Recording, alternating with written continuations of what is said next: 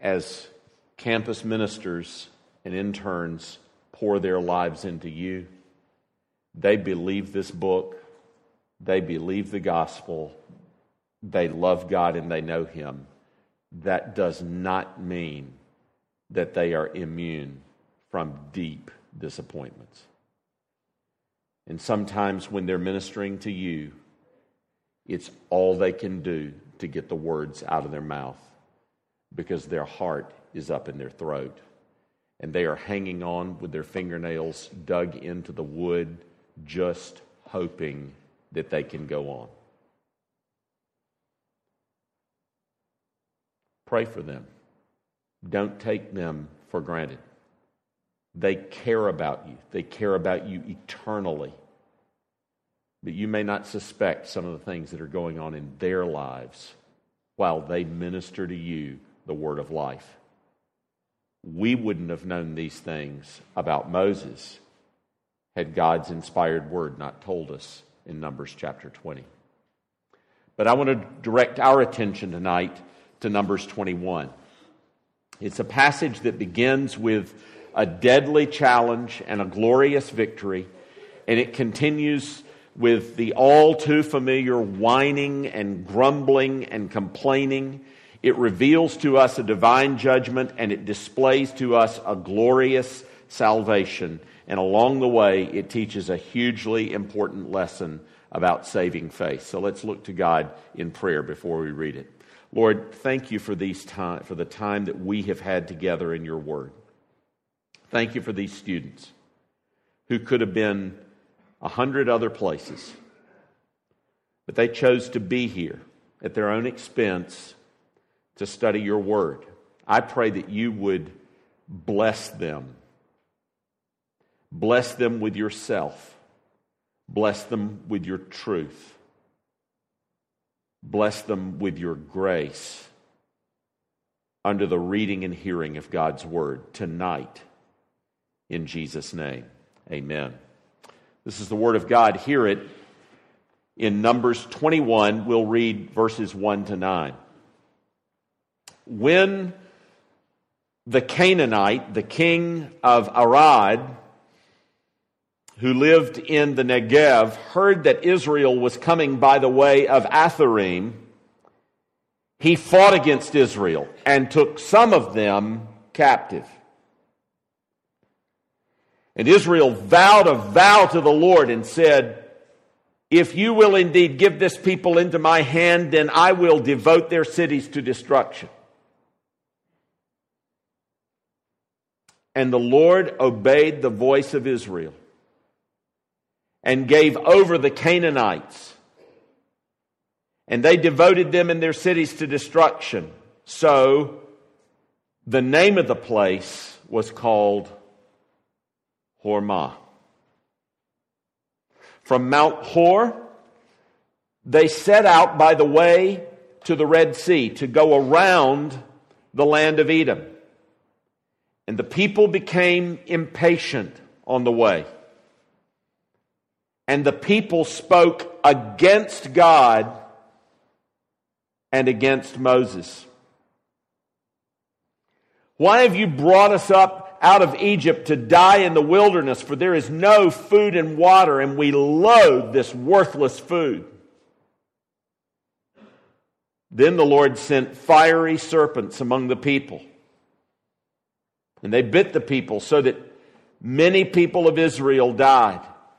And the people came to Moses and said, We have sinned, for we have spoken against the Lord and against you. Pray to the Lord that he take away the serpents from us. So Moses prayed for the people. And the Lord said to Moses, Make a fiery serpent and set it on a pole, and everyone who is bitten, when he sees it, shall live. So Moses made a bronze serpent and set it on a pole. And if a serpent bit anyone,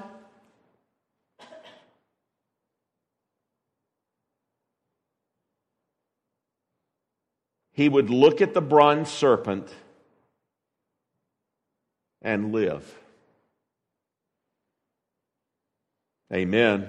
And thus ends this reading of God's holy, inspired, and inerrant word. May He write its eternal truth upon all our hearts. This chapter begins with a great victory at Hormah. It's such a great victory that the name of the place is named destruction. That's what Hormah means. The Canaanite king had captured some of the Israelites, and by God's help, they had won a great victory against those Canaanites. And you might have expected the children of Israel to have been exultantly grateful to God because of that victory, because He heard their prayer, and because of the deliverance that they'd experienced in that contest. But they were not. You see, Israel was having to take the long way around now on the way to Canaan because the Edomites would not allow them to cross through their country. And so they're having to go the long way around through the wilderness. And while they do that, passing through very harsh territory they grew impatient. And when they did, they grumbled. And you know, this is another, yet another passage in which the Bible testifies to its own truthfulness. You're not expecting this victory to be followed by grumbling, but that's exactly what happens. And why do I say that that attests to the Bible's own truthfulness? because that's exactly how I act. The Lord shows his mercy.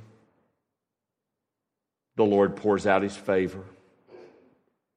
The Lord answers prayer. The Lord helps me in my need. And I can be complaining again in a nanosecond and forget what he's done for me. This is this is one of those passages that if you wanted to make up a story about the people of God, this isn't the one you'd make up. You'd only write this down if it happened, if it was true. And our own experiences bear witness to the fact that it's true. And I want you to see four things in the passage with me tonight. The first thing I want you to see is Israel's sin. Look at verses 4 and 5 in particular. And the people became impatient on the way, and the people spoke against God and against Moses. Why have you brought us up out of Egypt to die in the wilderness? For there is no food and no water, and we loathe this worthless food.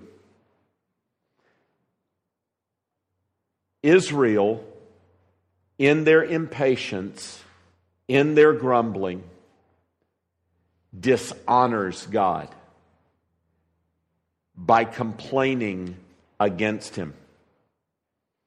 They were impatient, that's understandable, but it's inexcusable. They profanely and disrespectfully and irreverently speak against God and Moses. Essentially, they call into question the wisdom of God's plan. Essentially, they accuse God of having a lousy plan. And they doubt his ability to provide for them in the wilderness. And they complain for what he has provided them in the wilderness. And they ungratefully denigrate his provision for them in the wilderness.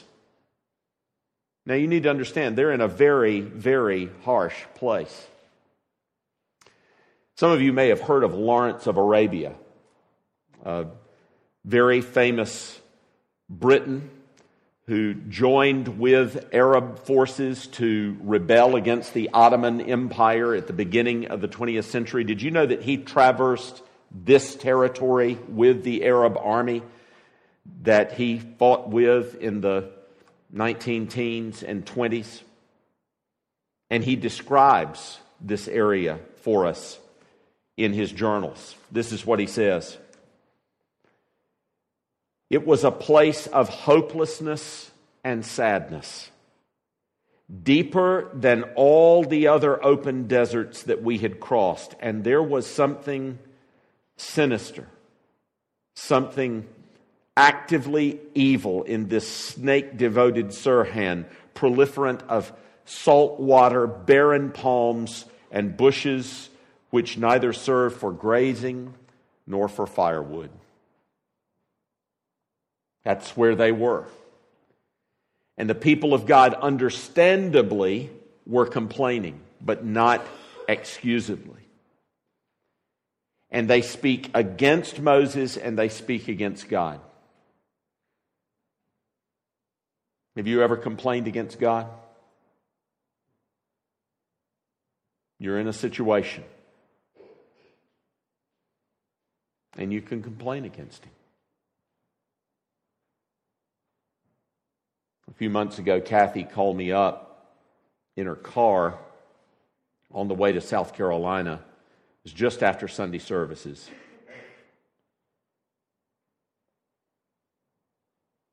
she had gotten a call from her brother in law that on their way to church, they'd been involved in a very serious traffic accident, and her 16 year old niece had died. And his wife, Kathy's sister, was seriously injured and in the hospital. Kathy was on her way. She wanted me to know. We prayed quickly. I called Derek Thomas, who was in Columbia, South Carolina. I asked him if he would go to the hospital and see the family. We prayed for them and prayed for Kathy. And Kathy ministered to her sister as best as she could.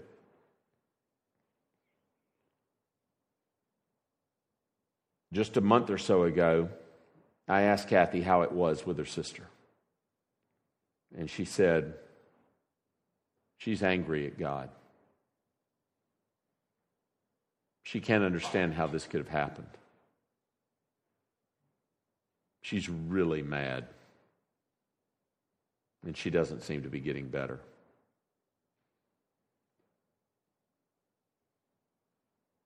I understand how a person can be there. But it's a dangerous thing to shake your fist at God. And that's what her sister was doing.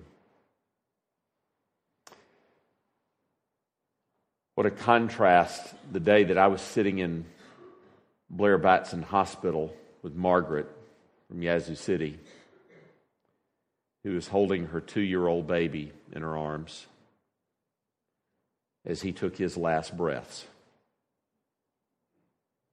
He'd fallen in the family swimming pool. His dad and older brother had found him a few minutes later. They don't know how long he'd been in there. They airlifted him from Hattiesburg to Jackson to the pediatric intensive care unit at the University of Mississippi Medical Center. But he didn't make it. He lingered for two days and died in his mother's arms. When he took his last breath, Margaret looked up at me and she said, Ligon, can we sing the doxology? And as best as we could in that room, just a few family members and some stunned doctors and nurses, we sang, Praise God, from whom all blessings flow. Praise Him, all creatures here below. Praise him above, ye heavenly host.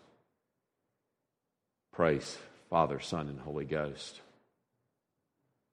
I felt like I was on holy ground to be standing next to a woman like that. How could she trust God in such loss? She hadn't gone through anything any easier than Kathy's sister. Kathy's sister complained against God. And Margaret trusted him. The children of Israel complained against God in the wilderness when he'd given them every reason to trust him. They did not acknowledge his power. They did not appreciate his generosity. They did not recognize his mercy. They did not accept his sovereignty. They did not trust his word. And my friends, that did not make it better for them. Because this story goes from bad to worse. That's the first thing I want you to see. They dishonored God, they complained against him. And by the way, I want to, want to make it clear over and over, over and over in the wilderness story, God happily says to his people, Please bring your complaints to me but don't complain against me. Bring your heartaches, bring your griefs, bring your complaints to me, but not against me. The Lord knows our circumstances are hard. The Lord knows those circumstances test our faith. The Lord's happy for us to bring our complaints to Him, but not to bring them against Him. And the children of Israel had brought their complaints against him. They were blaming God for what was going on here. And what happens? You see it in verse 6. The Lord sends a judgment, a judgment of poisonous snakes. Then the Lord sent fiery serpents among the people, and they bit the people, so that many of the people of Israel died. You know, sometimes we only learn the lessons that we ought to learn in petty trials by facing greater ones. And this trial that the children of Israel are facing in this desolate place has just gotten worse. It's interesting that the ancient king Esarhaddon speaks of the snakes in this wilderness, and Lawrence Arabia as well, who hated snakes, said that the snakes were so thick they had to carry sticks and move them out in front of them as they walked along, and especially be careful at night when they were in this wilderness. And so the complaints of Israel in the midst of their adversity lead not to their relief, not to things getting better, but to a greater adversity. Now, the just judgment of God is sent upon them. Some of you may know the hymn, If Thou But Suffer God to Guide Thee. It's a great hymn. It's a great German hymn that was translated into English in the 19th century. It means, if you will but allow God to guide you, if thou but suffer God to guide thee. In one of the stanzas of that hymn, the hymn writer says this What can these anxious cares avail thee? These never ceasing moans and sighs. What can it help if thou bewail thee, or each dark moment as it flies? Our cross and trials do but press the heavier for our bitterness. What's the hymn writer saying? The hymn writer is saying this What good can your anxiety and worry do? What good is constant moaning and sighing? What help is it if you simply regret your situation or bemoan every hard thing that comes along? Your crosses and your trials, your hard providences only get heavier if we are just bitter about them.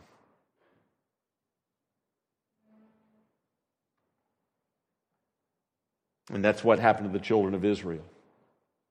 The just judgment of God came upon them.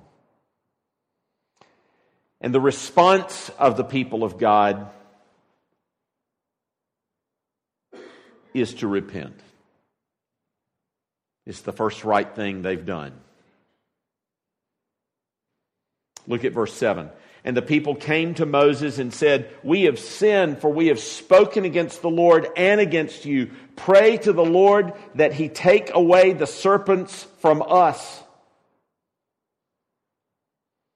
The response of the people to this just judgment of God is repentance and prayer. They come to Moses and they say, We have sinned. They acknowledge that they're the reason for the judgment. And then they say,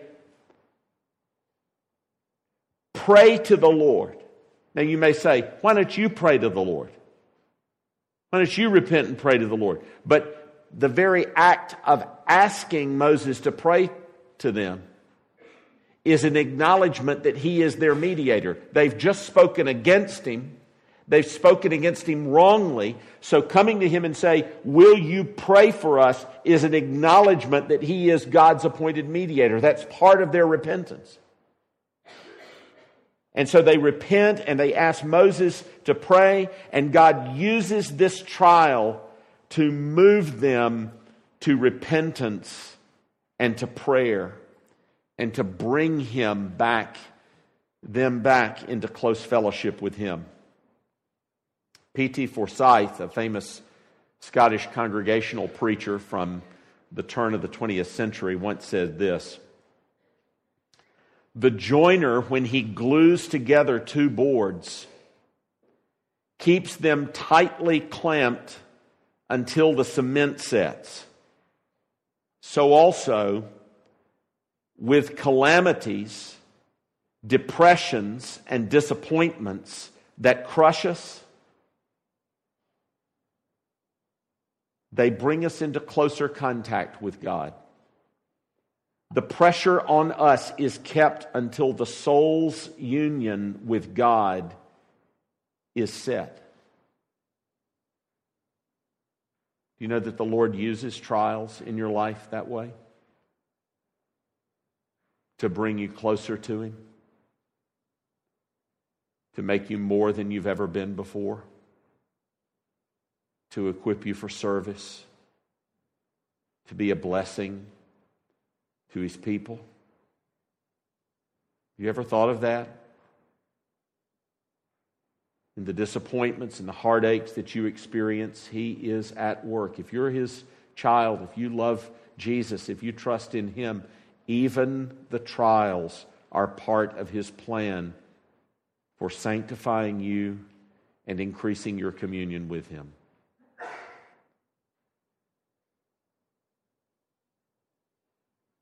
This last week, I was introduced to the story of a young Scottish woman named Margaret Mathison Haining. And she grew up in a small village in Dumfriesshire in southwestern Scotland and felt a call to go work amongst the Jewish people in Budapest, in Hungary. And there she got caught up in the great conflagration of the Second World War and the takeover of the Nazis, and of course, the persecution of the Jews. And she went through a lot. Let me tell you just a little bit about her story. They lied about her death. The death certificate said that she had died in the hospital, but the sketchy details were suspicious. The cause of death was listed as a chronic infection that led to a fatal and irreversible loss of weight, muscle wastage, fatigue, and death. It sounded like she had been deliberately starved to death. It's possible many were. In fact, a short time before she died, she had written to a friend asking for apples and fresh fruit and bread, but she probably didn't die of starvation. It's likely that on the 17th of July, 1944, prisoner 79467 found herself among a group of Hungarian Jewish women herded into a gas chamber in Auschwitz. They were not the first, and they would not be the last. From July to September of that year, the tally of Jews liquidated with heartless industrial efficiency amounted to an estimated 1.4 million, among whom it is estimated one in three were Hungarian. Though despised as worthless subhumans by the Nazi system, all who died in that terrible place were special. They all bore the image of God. Each had their own dignity. Everyone was someone's father or mother or husband or wife or uncle or aunt or brother or sister or lover or friend. United in their human dignity and suffering, they were individual in their difference. 47 year old prisoner 79467 certainly did not look very different. Her soft dark hair framed a warm, sympathetic, bespectacled face, not unlike many of the other Jewish women of her age. A few weeks earlier, you might have passed her on a street in Budapest, and, expect, and, except for her piercing blue eyes and her broad Scots accent, you would have thought that she was Jewish, but she wasn't. She was a Scot. So, what was it that made this middle aged Scottish woman leave the security of Scotland, first to go to Hungary and then to this fearful place of death in remote Poland? The short answer is that the Germans sentenced her to death for being a spy. She was working as a matron at a Jewish girls' school in Budapest, and she was denounced by the Gestapo, who raided the mission in May. They searched her office and her bedroom. She was given 15 minutes to get ready before being driven away. She was charged on eight separate accounts, including listening to the BBC radio which the Nazis had made a criminal offense punishable by jail, hard labor, or death. And just as Jesus refused to defend himself before Pilate, so she did not deny the charges, except for the political ones. In any case, it was undeniable that she had worked with the Jews, and of course, the heartless indictment that she had wept when she was sewing the compulsory yellow star of David on the little Jewish girl's clothes were true. From that jail in Budapest, she was transported to a holding camp east of the city, and from there to the extermination camp of Auschwitz. But death did not come easily for her.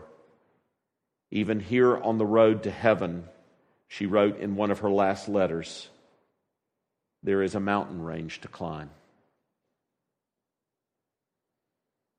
Now, if anybody had cause to complain, it was that woman. But she gave herself to God. She gave herself to service to those Jewish girls. And she trusted him to her last breath in that gas chamber.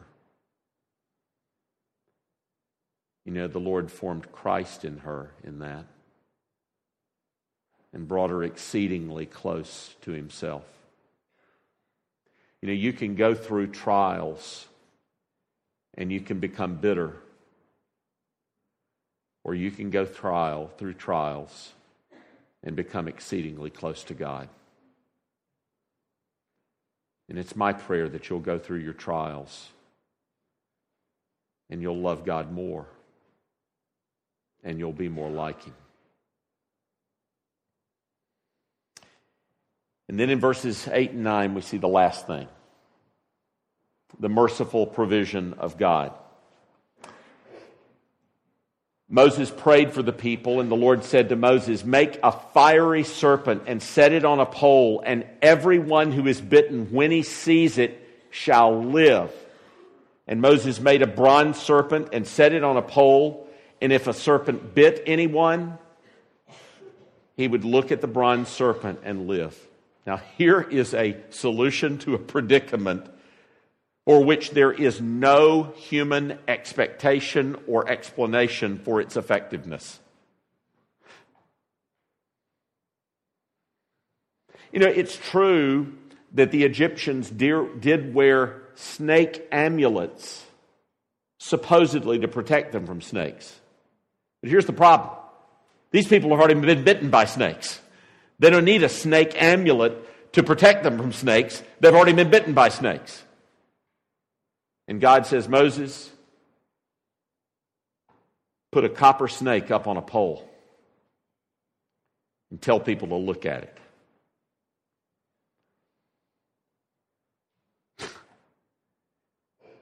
Surely there was somebody there that day that said, You've got to be kidding. This is, this is we, you, pray, you prayed and this is the plan. Yeah. Look at it. In other Hebrew sacrifices, you had to touch the substitute, symbolizing that substitute was going to take your punishment and you were going to be spared. But here, all God calls the children of Israel to do is look. The, the whole thing is designed to emphasize the power, the grace, the mercy of God. There's nothing that they do to contribute to their healing. God alone will provide it. All they have to do is look. And when they look, what they see is a picture of the vehicle of God's judgment against them. God had judged them for their sin by the snakes, and now they look on that pole at the vehicle of God's judgment for their sin. But you know, Jesus quotes this passage. You remember where he quotes this passage? He quotes this passage in John 3 when he's talking to Nicodemus. You remember what he says? As Moses lifted up the serpent in the wilderness, so must the Son of Man be lifted up, that whosoever believes in him may have eternal life. For God so loved the world that he gave his only begotten Son, that whoever believes in him should not perish, but have everlasting life. But there's a big difference there, isn't there? When the pole with the bronze snake was lifted up, the children of Israel were looking at the vehicle of God's judgment against them. When Jesus was lifted up on the cross, and we look at him, we're not looking at the vehicle of God's judgment against us. We're looking at God's own Son bear the judgment that we ought to bear. And the Lord Jesus says, Look at me. The Father hasn't put hell on the cross.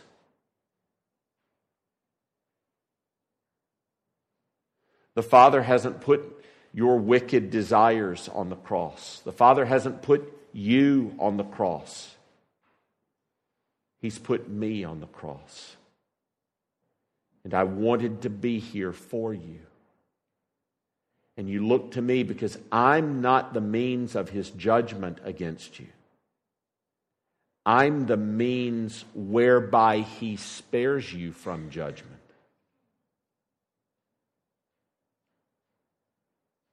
How deep the Father's love for us,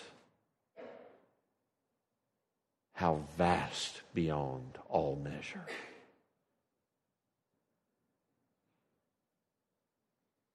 In January of 1850, an English teenager stumbled into a primitive Methodist chapel somewhere in England and he heard a lay preacher preaching a very boring sermon. It was so boring that the teenager couldn't remember what the sermon was about. But he did remember that that lay preacher kept repeating Isaiah 42 22 over and over and over again. Look unto me and be saved. I am God and there is no other. And that verse saved that English teenager. His name was Charles Haddon Spurgeon, who became the greatest preacher of his age. And how was he saved? He just looked. It still works. There is life for a look. If you look to Jesus, you can be saved. No matter what you've done, no matter what the consequences of those sins, believe on the Lord Jesus Christ, and you shall be saved. For God so loved the world that he gave his only begotten Son that whosoever believes on him will not perish, but have everlasting life. Look to him. Let's pray. Heavenly Father,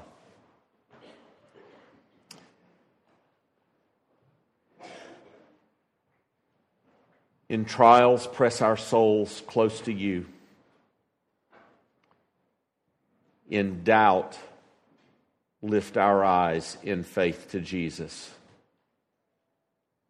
We ask this in Jesus' name.